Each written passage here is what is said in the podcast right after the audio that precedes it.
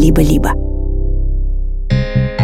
Всем привет! Меня зовут Самат Галимов, и это подкаст «Запуск завтра». Как технический директор я пытаюсь разобраться, как устроены сложные и интересные штуки. Я зову профессионалов, с которыми можно поговорить простым человеческим языком.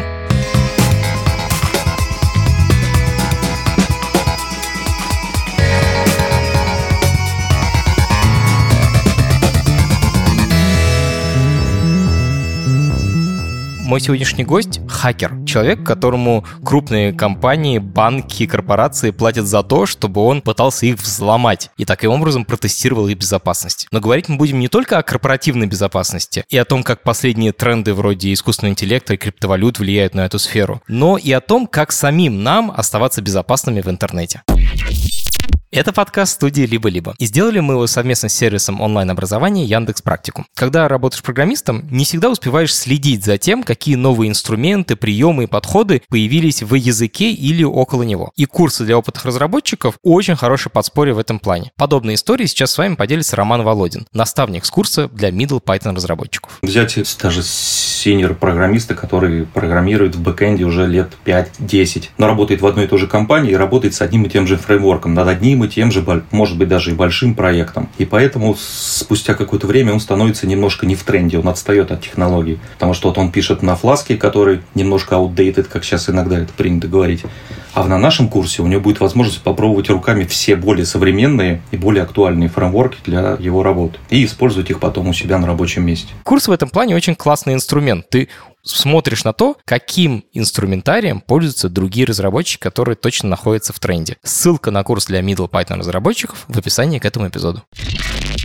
Привет всем, я Амар Ганиев, я занимаюсь кибербезопасностью, я хакер и предприниматель в этой области уже на протяжении больше 10 лет. У тебя есть свой небольшой бизнес. Вот я типа занимаюсь разработкой, ты занимаешься безопасностью. Расскажи, кто обычно заказывает у тебя услуги? Да, у меня на самом деле сейчас две компании раздельные, они немножко в разных сегментах работают. Но та, с которой ты знаком давно, существующая компания, она занимается кибербезопасностью для различных, скажем так, традиционных компаний. Традиционных в финансовом смысле это, например, традиционный финтех, банки, платежные системы. Но не обязательно финтех, это и стартапы, и корпорации, IT и так далее. Традиционно я говорю в противовес блокчейну и крипторынку, в котором работает как раз вторая моя компания. Услуги заказывают, как правило, либо те, кто сами хотят улучшить безопасность своих продуктов и систем. Например, стартап, который выходит с новым продуктом на рынок и боится, что его в первый день поломают. Или какой-то финансовый продукт, где реально могут напрямую украсть деньги. Либо это те, кого это требует делать какой-то регулятор, либо рынок. Например, ты приходишь продавать свои услуги корпорации в США, и эта корпорация требует от тебя в рамках своих комплайенс-процессов отчет об аудите безопасности. Понятно. Я сначала хочу с тобой поговорить про как раз обычную безопасность, а потом про крипту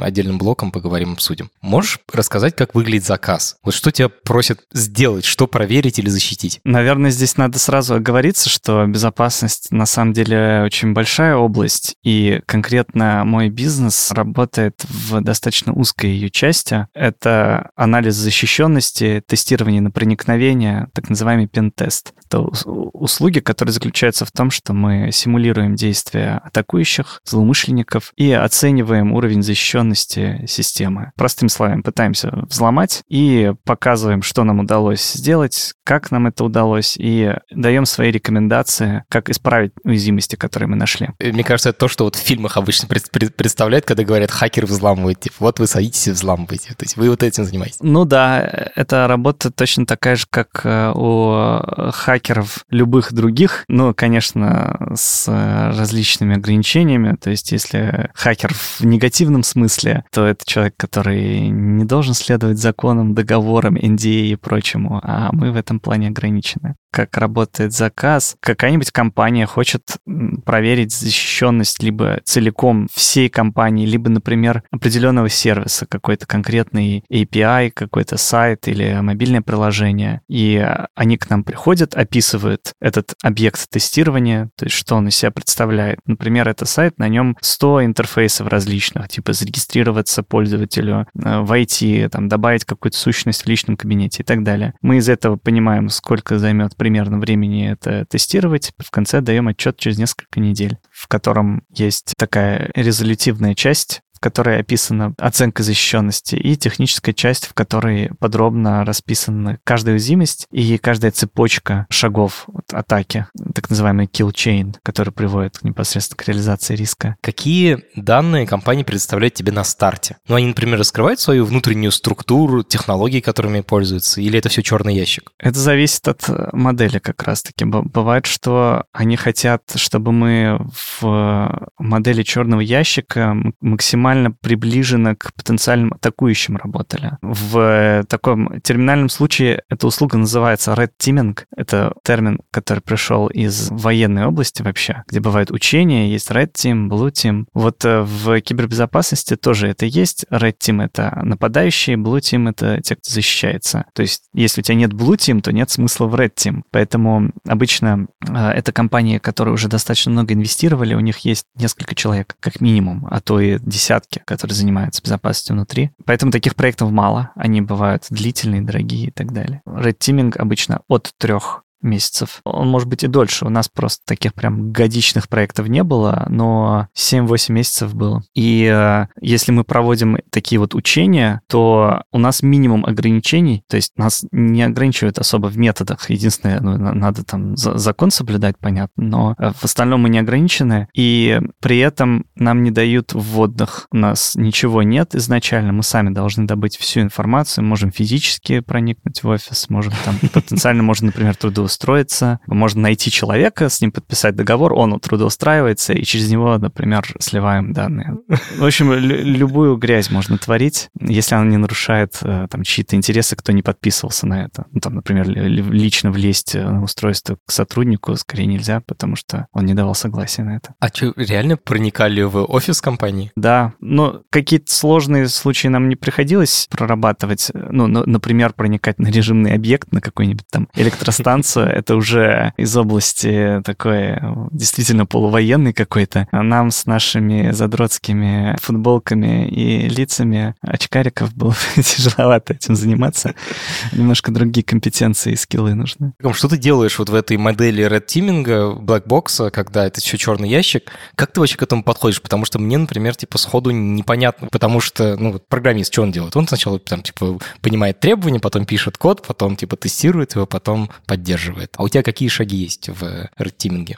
Сначала скажу, в, не в редтиминге. Если это то, что называется анализ защищенности, тогда у нас цель найти как можно больше косяков, чтобы они их все поправили и улучшили защищенность. То есть мы не сколько оцениваем, сколько пытаемся им помочь защититься, для этого вширь работаем. Даже какие-то мелкие косяки ищем, любые уязвимости, все сдаем, и отчет бывает большой, состоящий из многих мелких, ну или серьезных недостатков. Немножко дальше в сторону именно пробива такого, в сторону ретиминга, бывает пентест, в котором цель, допустим, извне попасть во внутреннюю сеть. Ну и все, вот, вот это главная цель. То есть найти на периметре организации серьезную уязвимость. При этом мы ограничены только вот периметр пробиваем. Периметром обычно называют внешние IP-адреса, которые вот из интернета видны, IP-адреса сети заказчика одна из основных метрик для их внутреннего контроля успешности этого мероприятия — это время реагирования. То есть мы даем лог того, что мы делали, а они потом сверяются с логом того, что они обнаружили, который они сами вели. У них, ну, там есть какие-то процедуры, они ведут лог всех инцидентов и э, время их разбора. Потом они матчат, что они вообще видели, что не видели, как быстро среагировали, и ищут у себя какие-то недостатки. В рейтиминге никаких ограничений нет, как я говорил, в общем случае, но э, есть цели, которым мы как раз следуем. Обычно заказчик нам на вход дает все-таки перечень некоторых целей. Их по-разному называют. Их называют э, бизнес-рисками или недопустимыми событиями. И суть в том, что мы должны попытаться их реализовать. Это должно быть какое-то событие, которое существенно влияет на бизнес именно. То есть это не технический риск. Типа не, не, не получить исполнение кода на каком-то сервере, а, например, украсть всю базу данных пользователей пользователей или сделать платеж с корреспондентского счета. То, что может попасть в новости, короче. Ну да, что-то явно конвертирующееся в ущерб, в деньги и так далее. Оно прям может измеряться, допустим, там, украли 100 тысяч э, записей о пользователях, это такой-то уровень риска, значит. Украли миллион, там выше. И мы понимаем, к чему мы должны прийти, и поскольку у нас нет задачи найти максимум уязвимости или там проверить каждый сервер, мы ищем самый оптимальный путь к вот этим целям. Если оптимально будет э, физически прийти в офис, там воткнуться в розетку и быстрее так пробить, значит, надо делать так, а не сидеть месяц искать уязвимости на периметре. Ты говорил, что вот если это спектр такой, на одном краю red teaming, когда тебе нужно пробиться, а на другом краю такое полное описание всех дыр, которые есть в системе. Э, можешь про это немножко рассказать? Я так понимаю, это вот как раз противоположность black box черному ящику. Это white box? Ну, он тоже может быть не совсем э, black box, то есть тут разные, как бы это многомерное пространство этих услуг. То есть тебе могут поставить задачу найти максимум уязвимостей в каком-то приложении, но при этом не давать всю информацию о нем. Например, исходники не давать. У тебя только внешний доступ, исходников нет. Нужно максимум найти. Это не рейтинг, это анализ защищенности, но нельзя сказать, что он белым ящик. Ну, белый ящик, это прям вообще все. Могут дать доступ, например, в, прям в сеть сервиса, чтобы посмотреть, как там микросервисы расположены, нормально ли они изолированы друг от друга, дать карту сети, дать исходники, конф, конфиги все. Вот это максимально белый ящик. Такое полное доверие, типа, как врачу все показываешь и говоришь, где у меня проблем. Ну да, это уже аудит такой, аудит безопасности, по сути. Расскажи прям по шагам, какие шаги ты предпринимаешь для того, чтобы взломать сервис? Можешь вот прям, ну, ну не называя имен, конечно же, просто на примере какого-то или вспомнить, или просто пофантазировать, как бы ты подходил ко взлому? Ну, в целом есть очень простые шаги, которые во всех методологиях по пентесту есть. Первый — это разведка, рекогносцировка, reconnaissance. Тоже, тоже из армии все идет, в общем, почему-то. Но, ну, нам нужно понять вообще, что есть. И часто компании сами не знают, что у них есть. И поэтому уже на этом этапе можно сразу найти что-то интересное. То есть, если компания достаточно большая, у нее есть какой-нибудь там сервис, про который вообще забыли. Просто вот кто-то, одна из команд написала, разработчики умерли, и э, сервис висит. А он имеет при этом доступ к другим сервисам и может использоваться как такой мостик дальнейший. Да, да. Как плацдарм. Да, вот э, это передвижение называется lateral movement, э, горизонтальное перемещение по сети, когда ты ломаешь один сервис, а с него потом внутри другие. В общем, мы проводим разведку, ищем IP-адреса, э, ищем доменные имена. Кстати, вообще я заметил, что многие, для многих разработчиков это бывает новостью, что, оказывается, можно находить поддомены. Ну, вот реально, разработчики часто об этом не знают, и я прям как суперхакер простейшим способом просто скрипт-кидисовским сразу произвожу впечатление, когда вбиваешь в некоторые поисковики, например, Цензис есть такой поисковик по интернету, не, не по сайтам, а по серверам поисковик. Ты можешь туда вбить доменное имя, и он тебе может найти все IP-адреса, у которых на порту 443, это порт, на котором обычно висит веб-сервер с шифрованием, с HTTPS, он найдет все IP-адреса, у которых на этом 443 порту сервер возвращает э, сертификат, в котором прописано это доменное имя. И таким образом можно найти разные серверы, которые относятся к этой компании, к сайту. Можно найти поддомены, там у тебя есть сайт.com, а я найду суперсекрет.сайт.ком. И вот там что-нибудь корявое висит. Угу, угу. Типа аналитика, личный кабинет.сайт.ком и так далее. То, к чему на самом деле ссылку во внешний мир не давали, да. но оно вообще-то есть, если ты знаешь адрес. А, кстати, еще менее очевидно для многих, это те, кто прячется за Cloudflare, например, или за какими-то еще сервисами, они не понимают часто, что нужно закрывать доступ к этому веб-серверу откуда-либо, кроме самого Cloudflare, на сетевом уровне, даже не на уровне веб-сервера, потому что иначе точно таким же способом я найду прямой IP-адрес. То есть, когда ты заходишь на по домену, ты попадаешь на Cloudflare, но ты можешь найти, где на самом деле висит этот сайт. Он висит на каком-то другом хосте, и можешь, например, задосить его. И Cloudflare не поможет. Да, Cloudflare — это сервис, который выступает таким посредником между интернетом и твоими серверами, но если закрыть недостаточно аккуратно, не, все щели не законопатить, то твой изначальный сервер можно найти и сделать тебе бобо. Помимо хостов, кстати, еще людей надо искать. Людей. Расскажи, что это такое, как это? Ну, это точно так же. Это же как бы, может, грубо звучит, но это тоже актив э, компании, как бы для нас. Для нас это кусочек компании, каждый сотрудник. И если мы найдем списки сотрудников по LinkedIn или еще где-то, то мы будем знать почты, потому что обычно они формируются из имени и фамилии. Значит, мы будем знать логины для входа в корпоративные системы и можем потом, например, провести password spraying, простейшая атака, когда мы берем пароль QWERTY123 и прогоняем его по всем 10 тысячам сотрудников, и обязательно у троих будет QWERTY123. Офигеть. И еще там, по-моему, такой термин есть поверхность атаки. Типа каждый новый сотрудник — это дополнительная поверхность атаки. Ну да, любой актив, э, который доступен атакующему, увеличивает поверхность атаки. Так, ладно, провели реконсценировку, поняли, какие ресурсы торчат наружу. Что дальше с ними делаем-то? Второй этап — это сканинг, ну или поиск уязвимостей. То есть после того, как ты нашел, что, собственно, ковырять, дальше ты ковыряешь. Это может быть поиск уязвимостей в периметре как раз, на сайтах, там каких-то, на забытых каких-то серверах. Применительно к людям это может быть, ну, скорее попытки фишинга, наверное, можно сюда отнести, потому что ты как будто в голове у человека ищешь уязвимость. Такую аналогию можно провести. Пытаешься от него добиться его пароля или какого-то действия.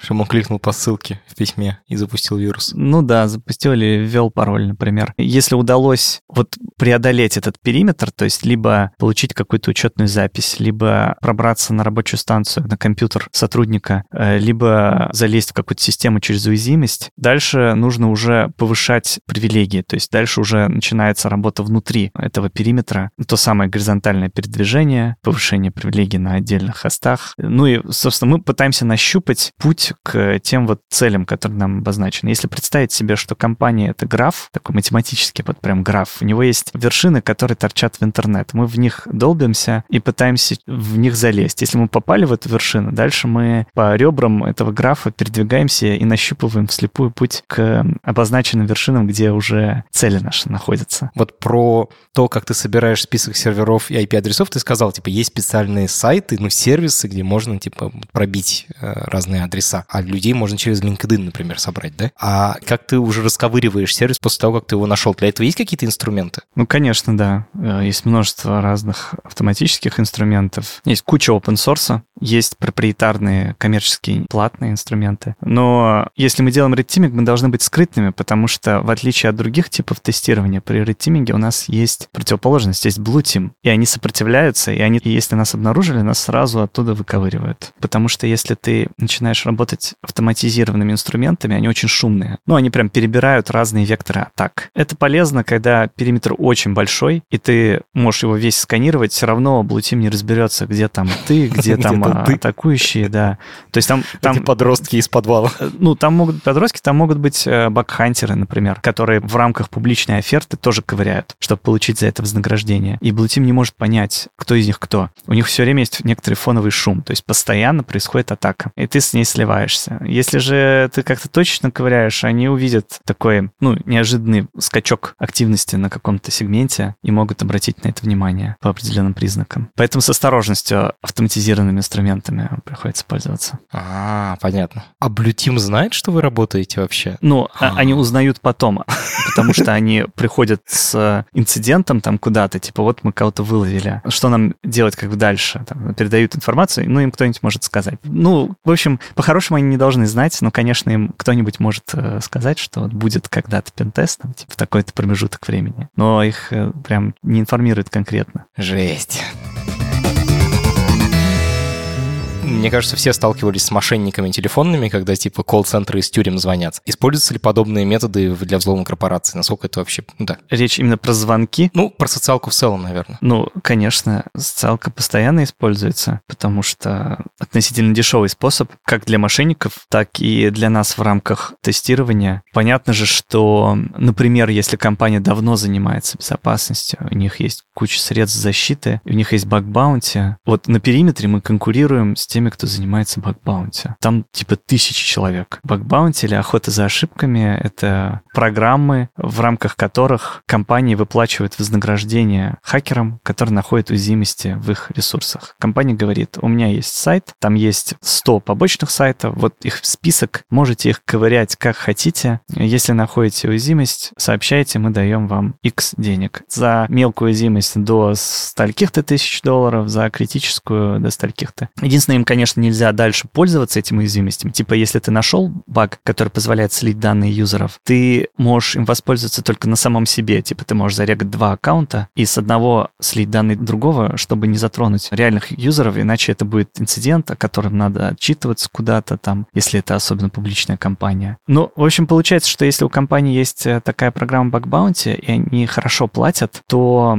мы находимся примерно в таких же условиях, как эти бакхантеры изначально на периметре. Если весь периметр входит в скоп этого, ну, то есть весь периметр разрешено ковырять бакхантерам, этим охотникам за ошибками, то мы с ними конкурируем, и очень мала вероятность, что мы за ограниченное время найдем что-то серьезное. Ну, понятно, что мы, может, более старательно будем искать, вероятность все равно выше, чем у среднего бакхантера будет. Но, тем не менее, это тяжело. И гораздо дешевле будет попытаться зайти через социалку, потому что ей-то нельзя заниматься бакхантером, конечно. Они могут только технически ковырять. А часто у компании есть вот баг-баунти программы? Ну, все чаще и чаще. Можно назвать какие-то крупные, условные, не знаю, вот Яндекс, типа, у него есть баг-баунти программа? Конечно, да. У Яндекса есть, у ВК есть, там, у основных интернет-компаний в России есть уже. За рубежом тоже. Сейчас еще из-за ухода западных площадок российские запустились площадки баг-баунти, и вот все это внутри России еще варится. То есть это не только изолированные программы, есть прямо целые площадки, на которых эти программы можно выкладывать и типа регистрироваться как хакер. И... Да, это прям огромный бизнес. Есть большие компании с такими площадками, которые друг с другом рубятся еще. Очень прикольно. Они берут комиссию за обслуживание. За каждую выплату берут комиссию еще.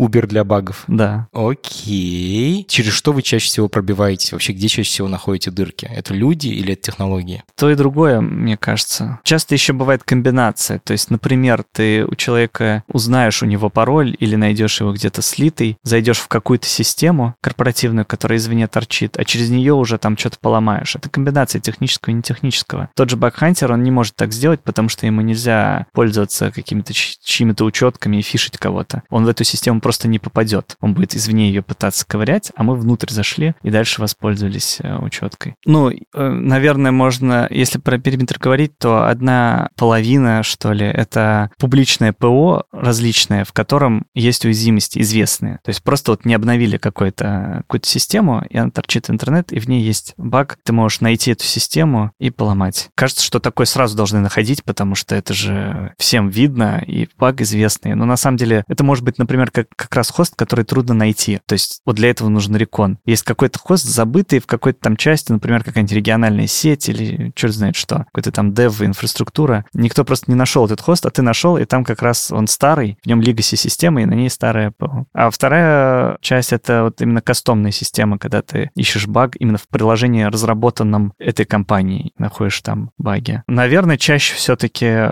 ну, в больших инфраструктурах высок шанс найти уже вот э, готовые уязвимости, так сказать, за сервис. Расскажи самую тупую историю, когда на какой-нибудь мелочи компания проваливается. Ну, прям тупых, наверное, нет. Но если говорить не про пентест такой лайтовый, а именно про Red Team, их, в принципе, мало бывает вообще. Ну, наверное, из таких проектов самое быстрое, что было, это когда у нас был ряд целей, которые нужно было достичь, и было, был срок в три месяца, который нам выделен на эти цели. Но мы как раз нашли Legacy почтовый сервер, про который все забыли. Думали, что его выключили, а на самом деле его не выключили. И мы через LinkedIn как раз, по-моему, нашли сотрудников, сформировали имена, э, фамилии, скомбинировали их в адреса почт и проспреили этот почтовый сервер, нашли учетную запись одного из сотрудников с простым паролем, там, клавиатурным таким, по клавиатуре набранным. А дальше в этом почтовом сервере была уязвимость, которая была доступна только если у тебя есть учетка. Ну, мы об этом знали, потому что мы увидели этот почтовый сервер, было видно, какая у него версия, там можно было это понять. Было понятно, что уязвимость, но нужна учетка, поэтому мы искали учетку, э, зашли, а дальше внутри сети мы в том же сегменте сетевом, ну или в соседнем, в общем, в прямой доступности нашли бэкапный сервер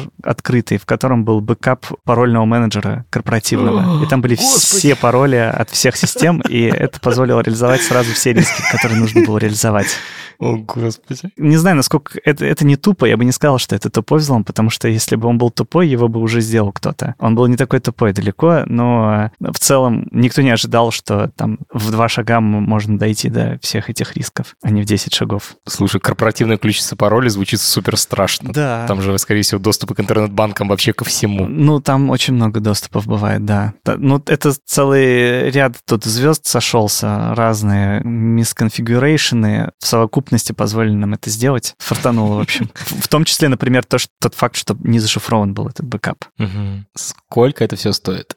это самый непрозрачный вопрос на нашем рынке, потому что никто не продает э, часы четко прям, особенно в российском рынке. Нет такого, что ты приходишь и понимаешь четко, вот ты можешь купить один час работы. Продают проекты, как правило, ну там есть примерное понимание ставок, конечно, они там есть ставки, которые закладываются, но различие в стоимости на одном и том же ТЗ в рамках, например, тендера может быть десятикратным, потому что придет одна компания с очень большим брендом и большой загрузкой, и ей нет никакого смысла демпинговать. Она, наоборот, заряжает выше, чтобы отсеять сразу, чтобы не браться за дешевый проект. А кто-то, наоборот, голодный пришел, демпингует и упал в несколько раз. Вот один там повысил два раза, другой упал два раза. Вот уже многократная разница. Ну, вообще, это миллионы рублей, как правило. То есть, если грубо очень говорить, там типа 2-3 миллиона рублей может стоить анализ защищенности какого-то довольно немаленького веб-сервиса, например, интернет-банкинга. Рейтиминг может стоить, допустим, там 5, 7, 10, 15 миллионов рублей. Это я сейчас не о крайних случаях каких-то говорю, а более-менее о среднем сегменте с ценовым. Это типа не маленькие деньги, хочется это сравнить с тем, сколько компания может потерять из-за кибератаки. Да, это было бы хорошее сравнение, но как ты посчитаешь вероятность взлома, если, например, тебя ни разу не взламывали? И более а того, ты даже не знаешь, сколько раз взламывали такие же компании, как ты, потому что они об этом не рассказывают. Посчитать нереально. Обычно те, кто платят 10 миллионов рублей за пентест, еще 110 тратят на другие вещи по безопасности.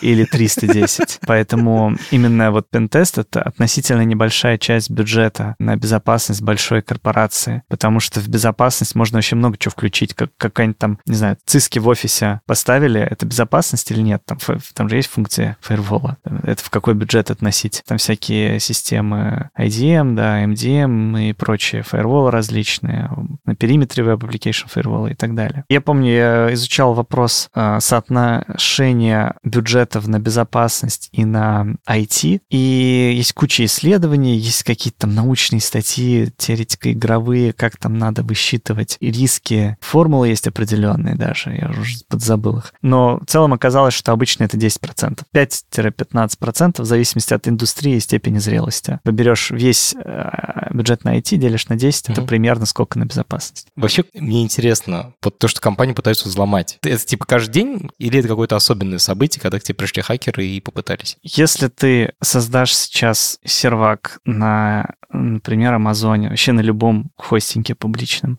создашь VDS-ку и поставишь там для логина root пароль, например, от 1 до 9, в течение нескольких минут там будет майнер. Ну или что-нибудь.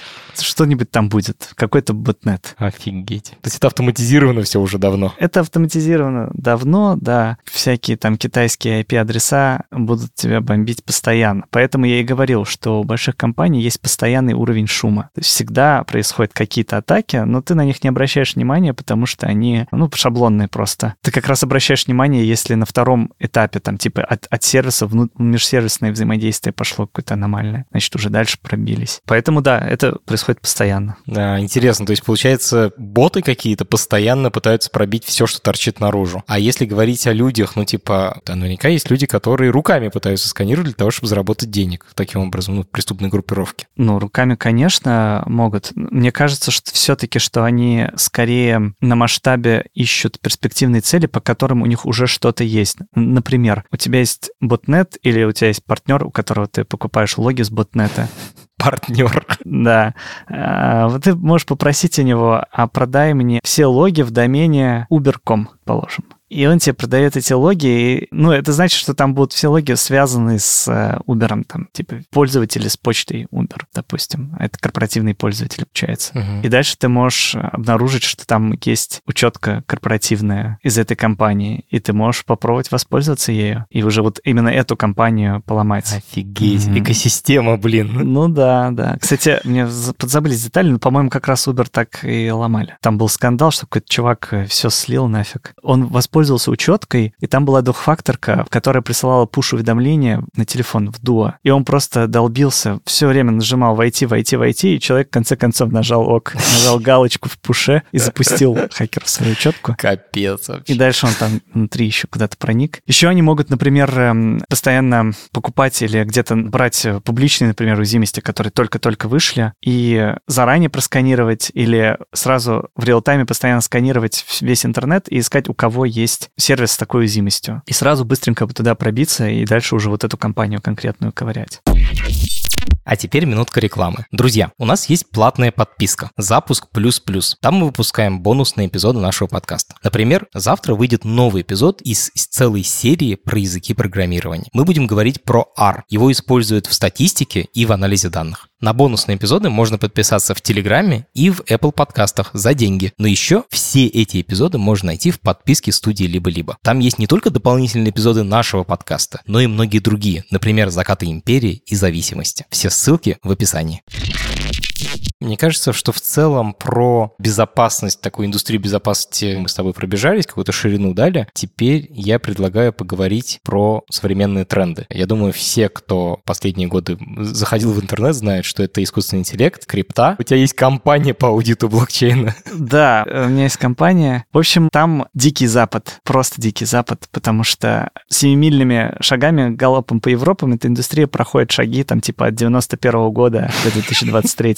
Ну, типа был, например, какой-нибудь там бум доткомов, можно сказать, 21 год. Ну, и он уже несколько раз произошел и в 17 году, и сейчас еще раз. И там есть принципиальные отличия от традиционных индустрий с точки зрения безопасности, на мой взгляд, которое заключается в том, что если ты, например, банк, то у тебя невозможно украсть все деньги. Это физически невозможно просто. Там множество ограничительных мер. Ну, я видел, например, инциденты, где люди сидели несколько месяцев в инфраструктуре, готовились похитить деньги и украли 100 миллионов рублей. А там были сотни миллионов или миллиард. Они украли ровно 100 миллионов, видимо, круглое число, потому что они просто накопили дропов для вывода этих средств. Они копили, долго копили и вот накопили. Им физически невозможно вытащить миллиард быстро. Потому что если это будет банковский перевод, то просто ее, вернут обратно. Да, Если это дропы, то тебе нужны физические люди с карточками. Если будет слишком много, тоже будет заметно. Да, ты их просто не найдешь так много. Тебе надо еще там изучить все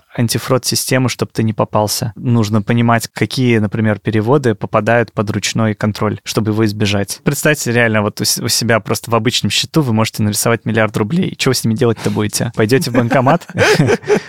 Даже сам факт того, что у вас миллиард рублей уже попадет на мониторинг куда-то, и вас уже заблокируют. В общем, все деньги украсть невозможно из банка. А в блокчейне можно одной транзакцией вывести все деньги, и никаких способов надежных их вернуть не существует, никаких следов нет, человек полностью анонимен, юрисдикция непонятно какая, в какую ты полицию пойдешь непонятно, ты сам как будто в вакууме юридическом находишься, твой проект. Ну и все. Получается, что даже если считать, предположим, что вероятность этой атаки такой ниже, чем на банк, почему-то вот будем считать, что вероятность ниже, но в итоге ущерб реализуемый, он выше. И еще одно есть принципиальное отличие с точки зрения именно технической. В традиционных системах э, обычно очень много кода, миллионы строк кода бывают в банковских системах, например. И когда мы делаем пентест, мы неизбежно пропускаем какие-то баги. Это, это нормально, само собой, что мы пропустим, потому что у нас ограниченное время. Причем они каждый год тестируют или четыре раза в год, и каждый раз мы приходим и за другими, за кем-то еще находим баги. И еще постоянно новый код появляется, и в нем тоже бывают баги. И не обязательно все их исправить, то есть в целом нормально, что просто надо снижать их рейд постепенно. В блокчейне же, если мы говорим о смарт-контракте, о децентрализованных финансах и смарт-контракте, там, как правило, они, ну, не прям иммутабельны, то есть их можно заменить при помощи всяких там конструкций, но в целом ты не можешь быстренько взять и поменять там что-то в коде и передеплоить моментально. Это, это достаточно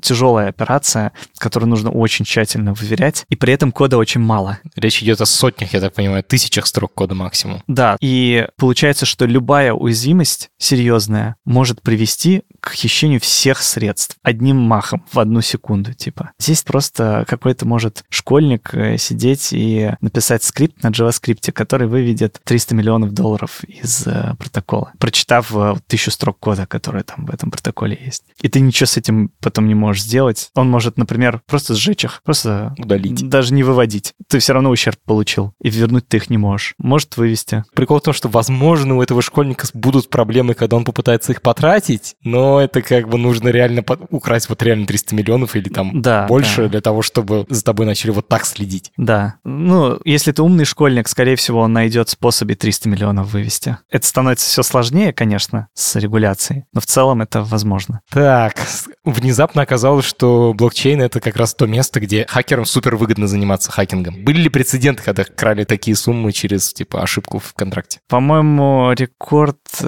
600 э, с чем-то миллионов долларов на текущий момент с одного хака. Ну и были еще там на 300 миллионов, на 150 и так далее. И bug bounty, кстати, выплаты здесь соответствующие. В обычном мире, в Web2 мире, это, это вот блокчейн, это Web3 считается, а в Web2 мире выплаты за bug bounty бывают, ну, десятки тысяч долларов, предположим, за серьезную уязвимость. В блокчейне есть выплаты 10 миллионов долларов. Нифига себе. Бывает там несколько миллионов. И это полностью легальные деньги. Полностью легальные деньги. Если ты нашел такую уязвимость, на мой взгляд, чем взломать и украсть, скажем, 300 миллионов, лучше получить 10 миллионов полностью легально, еще и свое имя распиарить, открыть компанию и потом ее довести до капитализации 300 миллионов, чем ты будешь всю жизнь думать, что, может быть, тебя в конце концов найдет, там, не знаю, ЦРУ или кто-то еще. Так, расскажи про безопасников, типа, как, как это влияет на индустрию? Как ты себя там вообще чувствуешь? Чем ты там занимаешься? Я заметил огромную инерцию. В 2021 году был бум вокруг блокчейна, и запускалось очень много проектов, и всем им нужен был аудит, потому что их всех ломали, и они были готовы платить любые деньги за эти аудиты, а аудировать было некому, потому что никто не умел. Было полторы компании, и вот они все деньги забирали с этого рынка. Я помню, там какие-то были совершенно безумные, типа 10 тысяч долларов в час или что-то подобное. Да, легко. То есть даже сейчас там типа 50, 60, 80 тысяч долларов в неделю за инженера могут просить некоторые компании. О, Господи. А тогда уж тем более можно было просто там случайные какие-то числа называть, и им было все равно. И я тогда практически не влился в этот рынок, потому что думал, что какой смысл сейчас на эти рельсы пересаживаться, все равно это сейчас через пару месяцев схлопнется. Закончится. закончится. В итоге оно подозрительно долго длилось, и я решил, что все-таки у нас достаточно компетенции на эту тему, и есть определенный опыт. И отделили бренд, потому что там совершенно другой маркетинг, совершенно другие социальные связи, более глобальный рынок, поэтому имеет смысл отдельную компанию делать э, под э, этот рынок. Классно. Тебе самому где интереснее, где больше нравится? Обычный мир или, или блокчейновый? Я вообще больше хакер, чем предприниматель. Мне нравится ломать что-нибудь интересное, что угодно, в принципе. Ну, новенькое вначале, как правило, интереснее. Наверное, повеселее немножко сейчас блокчейн, потому что там вот этот дикий запад. Например, недавно там был взлом одного протокола Euler Finance. Украли 150 миллионов долларов. Это все публично, все видят, где они лежат, и все это обсуждают и смотрят, что он будет делать с этими бабками, взломщик. И на блокчейне ты можешь в транзакции приложить сообщение, ну, все его видят. И владельцы протокола попытались там, с ним договориться, они просили, верни, пожалуйста. Потом они говорили, верни, мы объявляем миллион долларов за твою голову, типа, за, за Дианон награда. Потом, мол, верни, мы тебе 10% оставим, можешь вернуть все, кроме там скольких-то миллионов, и мы не будем обращаться ни в какие органы. Потом ему написал другой взломщик, ну, с адреса кошелька, про который заведомо известно, что это хакеры, которые украли в другой раз там сколько-то сотен миллионов, пришло сообщение на этот адрес с предложением там переписываться в какой-то зашифрованной штуке определенной. И все поняли, что на самом деле это фишинг, и в этой зашифрованной зашифрованной штуки бэкдор. И те другие хакеры пытались этого хакера взломать, в общем, чтобы украсть у него 150 миллионов, которые он украл. Э, это вся переписка, типа, на публичной доске объявлений, условно. Типа, люди да. приходят и вешают надпись, типа, и все читают. И вот эти сообщения, они, конечно, в перемешку с сотней индийцев, которые просят «Please, sir, give me some money, I am struggling. Help my family, give me, там, типа, 100 тысяч долларов. У тебя же 150 миллионов. Господи. Че, тебе жалко, что ли? Пиздец вообще. А, в конце концов, он вернул. Да ладно. 150 миллионов долларов. Он просто по приколу вернул. Возможно, он награду какую-то взял, я вот не помню. Ну, и мне кажется, что он испугался, может, действительно школьник был. То есть это не какая-то группировка серьезная, с понятным планом, что с ним потом делать, а просто вот реально хакер какой-то был. То есть он, может быть, подумал, наверное, я где-то пропалился, если они возьмутся всерьез, меня найдут. Лучше я сейчас уже сдамся. Где в традиционном мире ты увидишь, что какой-то школьник украл, не знаю, там 10 миллиардов миллиардов рублей и потом их вернул. Просто так.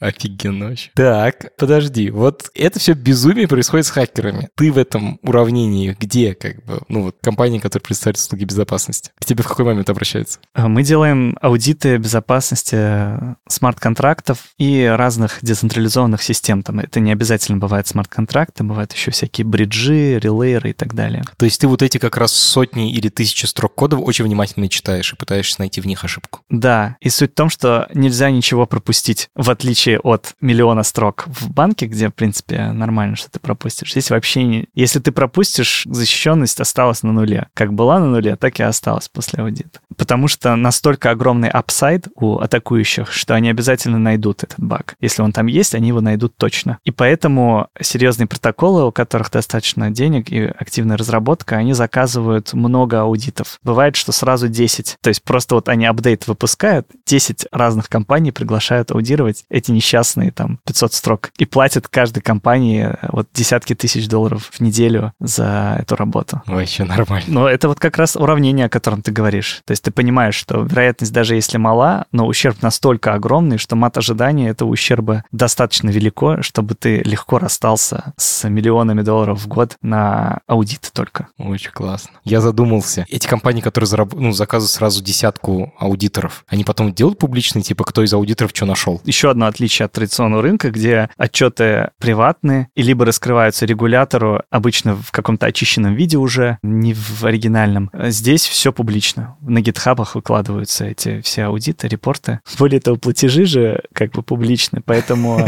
я провожу конкурентную разведку и знаю цены конкурентов, их выручку, потому что я там по косвенным признакам понял, кому за что платили. Чей кошелек чей? Да, чей, чей кошелек чей понял, и просто мониторю, сколько они зарабатывают. Они точно так же наши кошельки тоже, конечно, могут видеть. Чума вообще. Погоди, они разве не заводят отдельный кошелек, типа, для каждого клиента или что-нибудь такое? Типа? За пару. Гемор. Вот мы тоже не заводим. Но у нас есть несколько кошельков там под, под разные цели немножко. Но в целом слишком запарно. Можно ошибиться. Ты усложняешь свою систему, а здесь же тоже цена ошибки есть. Ты, не знаю, там не тот кошелек скопировал. Теряешь пароль кошельку и все. Да. А там же, кстати, еще скам. Супер умные схемы скама есть именно личного. Вот есть супер прикольный скам. Он заключается в том, что мошенники смотрят на твои транзакции и видят, например, что ты мне перевел 100 долларов в стейблкоине, так называемый. Ну, то есть перевел токен, который привязан к стоимости доллара. Вот 100 долларов ты меня перевел. Они смотрят на мой адрес и э, при помощи криптографии, ну, фактически перебором, подбирают такой ключ, чтобы у них адрес получился похожим на мой. Он начинался бы с тех же символов и заканчивался бы теми же символами, несколькими. Это то, как нормальный человек проверяет, типа, тот кошелек или не тот. Смотрит первые там три да. буквы и последние три буквы. Если совпадают, да. значит, все нормально. Более того, часто только они отображаются, потому что адрес длинный, и он сокращается просто в браузере. Ты смотришь и видишь троеточие там в середине. Они берут и с этого адреса переводят тебе там, какой-нибудь фейковый токен, или могут даже реально перевести. И потом, когда ты открываешь историю транзакций, и ты хочешь мне еще раз перевести 100 долларов, ты копируешь вместо моего адреса их адрес. О, господи и переводишь им. Жесть. Там еще есть несколько нюансов, как еще эффективнее это сделать. Там прям супер правдоподобно, чтобы выглядело. Ну, там более технические нюансы. И в итоге это же все тоже публично. Мгм. И есть те, кто мониторят эти скамы, и периодически я вижу в Твиттере, вот там типа полтора миллиона долларов чувак перевел с камеру. Просто скопировал адрес в кошельке и перевел не туда, случайно.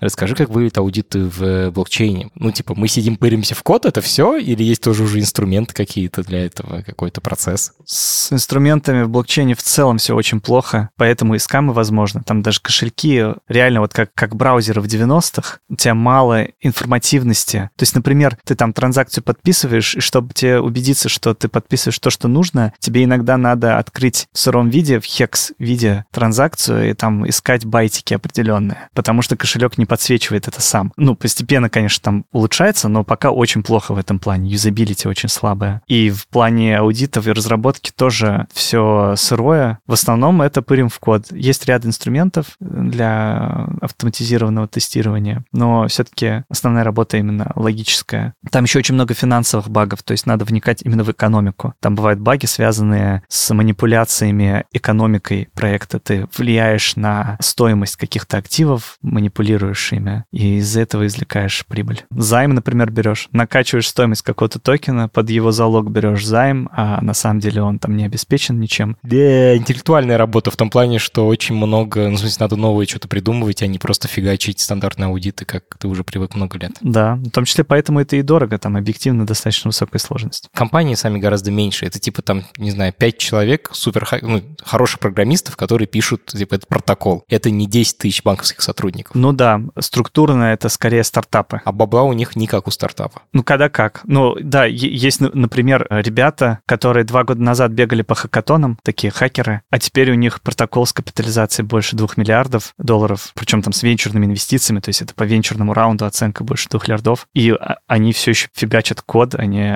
офигенные инженеры, и на- нам с ними как бы удобно общаться. Это не дядька-банкир в совете директоров, а такие же ребята, как мы.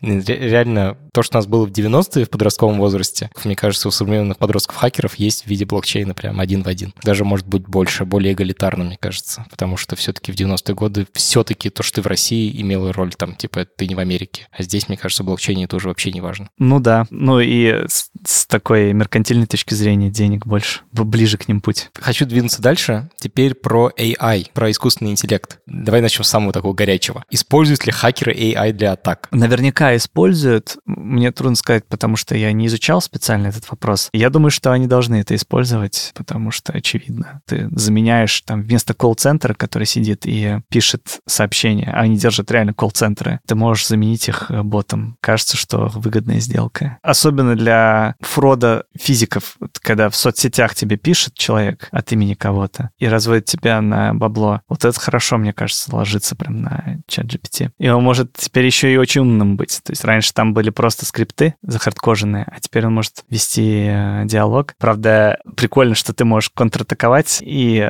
prompt injection провести, там, вставить какую-то фразу, на которую он определенным образом ответит, чат GPT, и ты поймешь, что это, что это чат GPT. И вот про это мне как раз интересно. Можно ли э, взломать вообще э, ботов? Можно ли взломать искусственный интеллект? То есть если, если, если компания использует машинное обучение, является ли это еще одной поверхностью атаки? Машинное обучение давно является поверхностью атаки. Лет 10 назад это поперло прям эта тема. Там была статья про adversarial machine learning, это так называется. Состязательное машинное обучение, которое заключается в том, что ты пытаешься обмануть модель машинного обучения и создать так называемый состязательный пример. То есть э, подсунуть на вход, например, картинку, которую модель машинного обучения определяет как, ну там в примере в этом пейпере было про панду, должна определять как панду, а определяет как э, гиббона, например. А при этом человек, для человека очевидно, что это панда. Человек смотрит и видит, это панда. Но там изменено несколько пикселей, или все пиксели сдвинуты на какой-то шаг, и нейронка думает, что это что-то не то. Это adversarial machine learning, это появилось давно, это может использоваться, например, для обмана биометрических систем, когда ты голос делаешь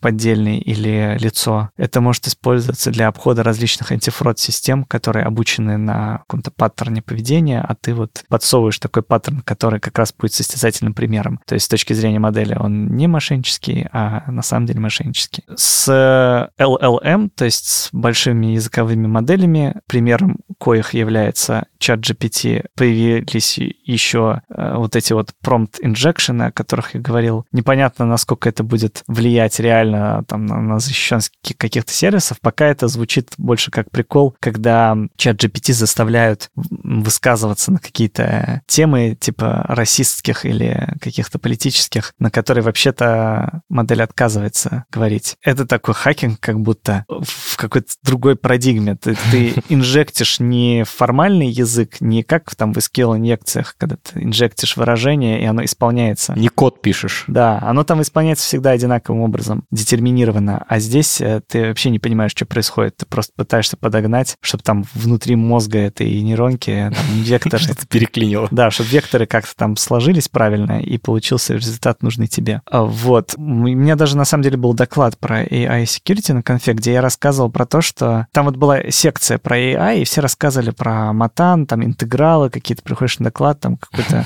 интеграл э, берут, пределы считают, производные, градиентные спуски. А я рассказывал про то, что на нашей практике, когда мы сталкивались с AI-системами, мы их ломали максимально тупо. Ну, например, ты там, она обрабатывает картинки, оказывается, что имя картинки подставляется в shell команду, и ты можешь в нее вставить команду, и не нужно никаких там... Бэктиками просто.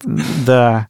Там задача, как бы, чтобы не, с... не украли модель, а ты исполняешь код, соответственно, воруешь модель. Или, например, была задача проверить э, голосовую аутентификацию в колл-центре банка. Вот ты звонишь в банк, тебя в современных банках обычно в России, например, идентифицируют по голосу. И там нужно было проверить, действительно ли правильно там все работает, нет э, большого количества ошибок в любую сторону. Оказалось, что можно просто взять голос оригинального человека, то есть настоящую запись голоса, включить ее фоном, например, на телефоне, просто как ты разговариваешь, твой, твой подкаст включить, а я звоню в колл-центр, у меня на фоне включен подкаст. Технически выглядит так, у оператора колл-центра на экране отображается индикатор, звучит ли голос этого человека. Звучит. А оператор слышит как бы тебя. Человек понимает, что говорит с тобой, а машина распознает голос из записи и не понимает, что это два голоса. То есть а, там они не заложили просто такой сценарий, что два голоса, распознавали просто наличие нужного голоса на фоне.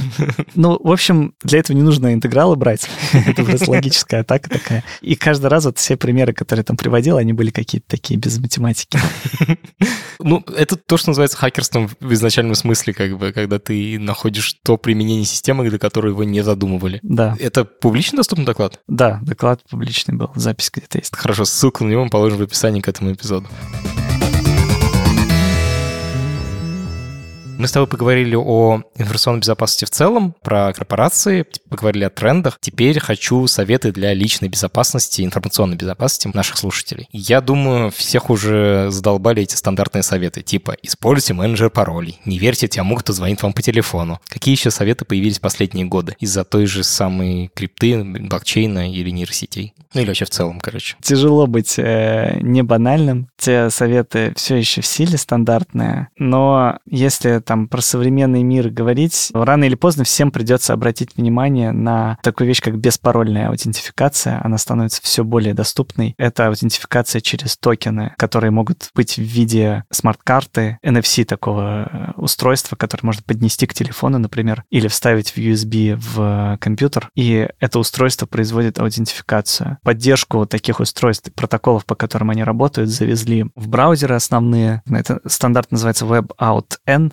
вообще семейство протоколов U2F называется. Почему это круто? Потому что там невозможен фишинг вообще. В принципе невозможен. То есть нельзя перехватить по, по пути твой ключ. Ты, ты думаешь, что ты ввел пароль в свой сервис, э, злоумышленник его перехватывает и вместо тебя входит в сервис. Вот такое с такими протоколами не, невозможно сделать. Да? Невозможно, да. Косяк с обычным двухфакторным э, входом, там, например, через TOTP, то есть временный код, который у вас в э, приложении. Программки генерируют вот эти шестизначные коды или смс тебе этих присылают. Да. Проблема с такой аутентификацией в том, что ты можешь ввести этот код на фишинговом сайте, и фишинговый сайт просто прозрачно его запроксирует, передаст на оригинальный сайт и под твоим именем зайдет. И даже с пуш-аутентификацией такое может быть. То есть под твоим именем заходят, тебе приходит пуш, ты говоришь yes, э, и зашли. Все. Это то, где вот YouTube тебе присылает уведомление, типа, зайдите в Google, подтвердите, что это вы. Типа галочку Да, но Например, если ты думаешь, если ты уже повелся на фишинг, ты думаешь, что ты заходишь на оригинальный сайт, ты, ты скорее всего, и двухфакторку тоже введешь. Ты, ты уже доверился. Uh-huh. А с токенами это физически невозможно, потому что э, браузер сообщает токену, что пользователь хочет аутентифицироваться на сайте, например, gmail.com. И токен говорит, окей, вот тебе подписанный криптографический код для входа на gmail.com. И браузер его использует и заходит. Если же ты зашел не на Gmail, а там э, gnail.com с похожим названием, то токен получит именно этот адрес сайта, и то, код, который он подпишет, не подойдет для входа на gmail.com. Запроксировать быть невозможно. То есть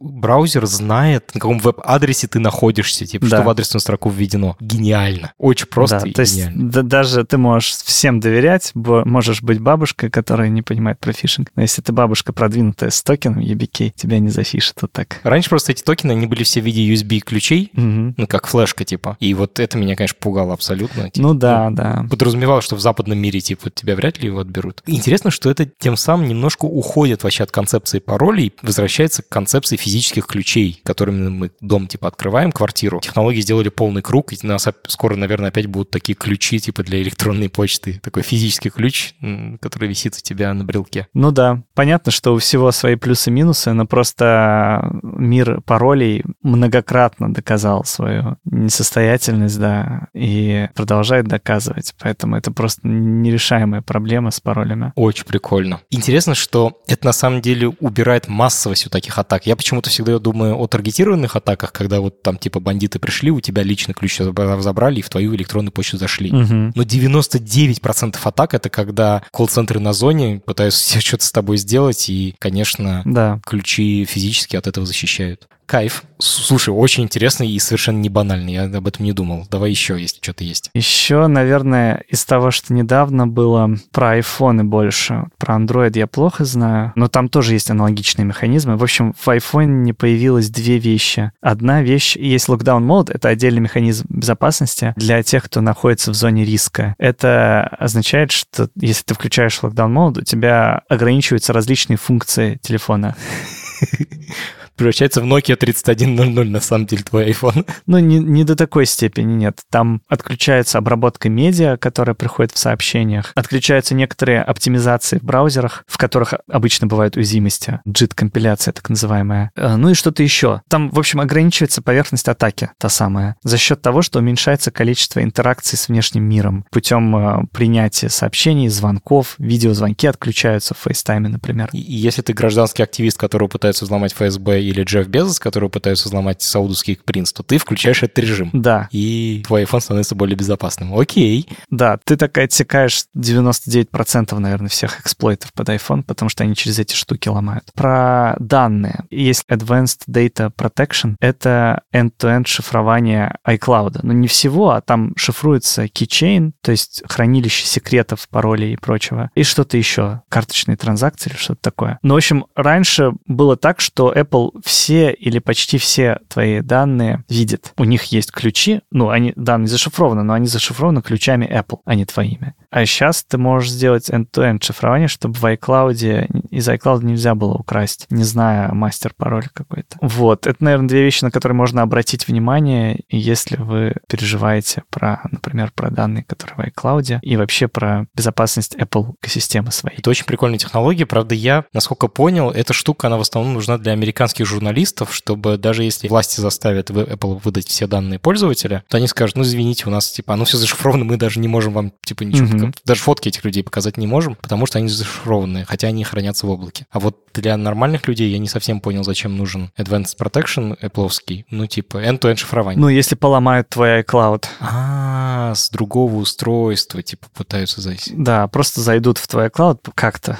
Не знаю, как. Очень интересно. Если ты не подтвердишь это явным образом со своего настоящего айфона, то ничего не будет. Ну, у них они просто расшифровать не смогут. Там будет зашифрованный бэкап, получается. Окей. У Google, кстати, есть Google Advanced Protection, но там все гораздо проще. Там, типа, фишинговые ссылки из e-mail, они перестают открываться, и вот такие, такие простые вещи. Угу. Окей. Два финальных вопроса. Они немножко такие, типа, с шуткой, но мне кажется, они важные. Вообще, ты вот рассказывал, когда про корпоративность, ну, мир корпоративной безопасности, то, как ты представляешь услуги, у меня сложилось впечатление, что компании тебе очень сильно доверяют, ну, когда заказывают твои услуги. И я даже не про то, как это доверие формируется, это все отдельный разговор, а скорее про то, пытаются ли другие хакеры взломать твою компанию для того, чтобы получить доступы к информации твоих клиентов? Не знаю. Э, ну, то есть, э, дефолтный ответ «да», потому что всех пытаются ломать, как мы уже выяснили. Есть инциденты, кстати, в том числе с российскими компаниями по понятным причинам, что их ломали. Но в основном это такие более приближенные к государству и Б-компании. Но надо понимать, что поломав компанию типа нашей, хакеры скорее могут нанести нам ущерб репутационный, но не то чтобы много получат полезного о наших заказчиках. Во-первых, потому что ничего особо не хранится. Во-вторых, потому что то, что хранится, это обычно уже устаревшая информация. То есть даже если они найдут отчет, предположим, хотя он будет э, где-то там глубоко в системе пошифрованный, ну, предположим, они достанут там из чата какое-то обсуждение из внутреннего чата. Это, скорее всего, будет какая-то уязвимость внутри системы, куда еще доступ надо получить, и она уже исправлена. Самое худшее теоретически, там, если они доступ через нас получат в момент, когда нам выдали доступ, но обычно его выдают там через какие-то каналы безопасные. Это надо тогда лично ломать людей, которые этим доступом пользуются. Ну, короче, это, это было бы супер неприятно. Мы об этом думаем и работаем над тем, чтобы такого не произошло, безусловно. Но при этом реально, если разбирать, практический риск, он не такой огромный. То есть может оказаться, что проще напрямую ломать эту компанию, чем через нас. Окей. Заказываешь ли ты сам себе аудиты безопасности, пентест типа на свою компанию? Вот мы еще не дозрели до того, чтобы извне это заказывать, но как раз по совпадению все чаще об этом думаю, о том, что нужно подготовиться и проделать это. У нас просто маленькая инфраструктура, непонятно, в какой модели это делать. Кайф. Спасибо тебе огромное. Очень интересный разговор. Мне прям безумно понравился. Спасибо тебе. Это подкаст студии «Либо-либо». И сделали мы его совместно с сервисом онлайн-образования Яндекс Практикум. Над подкастом работали редакторка Маша Агличева, продюсерки Настя Медведева и Саша Малинина, звукорежиссер Юрий Шустицкий. За джингл спасибо Алексею Зеленскому.